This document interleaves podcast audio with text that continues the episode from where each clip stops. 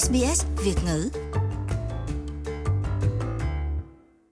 Úc được biết đến trên toàn thế giới với những bãi biển cát trắng. Nhưng nếu quan sát kỹ, người đi biển sẽ nhận thấy bờ biển rải rác những rác thải nhựa nhỏ. Nhà nghiên cứu Dennis Hardesty từ Seoul là thành viên của nhóm nghiên cứu về vệ sinh rác thải bờ biển Úc đã khảo sát hơn 500 bãi biển khắp nước Úc và cho biết cho dù bạn quan tâm đến động vật hoang dã và bạn không muốn nhìn thấy hình ảnh các loại chim biển, rùa và động vật biển ăn nhầm rác thải nhựa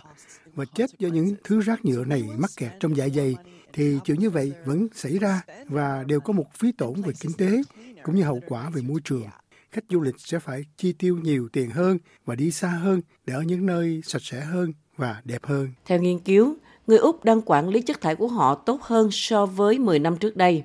Tiến sĩ Hardy nhận thấy trung bình lượng rác thải nhựa ít hơn 29% so với các cuộc khảo sát tương tự vào năm 2013.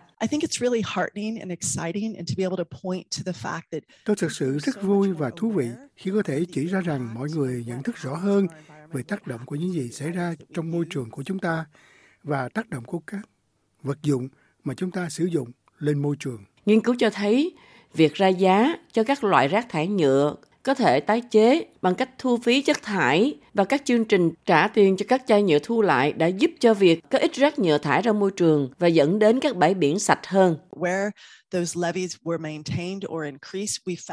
Ở những nơi mà các khoản phí và thu đó được duy trì hoặc tăng lên, chúng tôi nhận thấy có ít rác thải ở ven biển hơn và tôi nghĩ rằng chương trình đặt giá lên rác thải nhựa có thể thực sự đóng một vai trò trong đó. Do đó nếu chúng ta phải trả tiền để xử lý các rác thải ngay ở ngọn thì có lẽ chúng ta nên cẩn thận hơn một chút với điều đó. Tuy nhiên, dựa trên dữ liệu của nghiên cứu vào năm 2019 thì một số người tin rằng người Úc không tiến bộ mấy trong hai năm qua nếu không muốn nói là đã đi lùi về việc gìn giữ môi trường trong thời gian đại dịch. Pep Kiernan đến từ tổ chức môi trường Clean Up Australia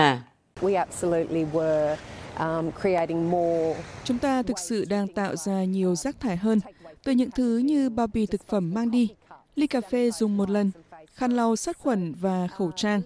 Những thứ này vứt xả vương vãi ra môi trường mà các tình nguyện viên của chúng tôi thu nhặt, thực sự cho thấy đại dịch không làm thay đổi những thói quen xấu đó.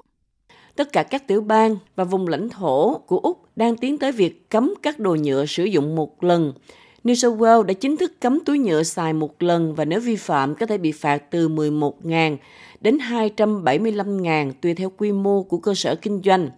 Với các đồ nhựa như ống hút và dao muỗng nhựa thì lệnh cấm đã được áp dụng ở Nam Úc, ACT và Queensland. Tây Úc và New South Wales sẽ áp dụng vào cuối năm nay và lệnh cấm có hiệu lực ở Victoria vào năm 2023. Và tiếp đến, lãnh thổ phía Bắc sẽ thực hiện vào năm 2025 còn Tasmania thì không có chiến lược cho toàn tiểu bang, nhưng Hobart đã có lệnh cấm các đồ nhựa xài một lần. Người ta hy vọng rằng luật này sẽ nhắc người Úc hạn chế sử dụng đồ nhựa và như vậy thì sẽ có ít rác nhựa thải ra xung quanh, ra các bãi biển trên cả nước. Tuy nhiên, kết quả của lệnh cấm đồ nhựa xài một lần như thế nào thì sẽ được kiểm tra trong các cuộc khảo sát tiếp theo do Tổ chức Khoa học Quốc gia thực hiện. Hãy cho chúng tôi biết quý vị nghĩ gì bấm like cho SBS Vietnamese trên Facebook hoặc follow chúng tôi trên trang Twitter at SBS Vietnamese.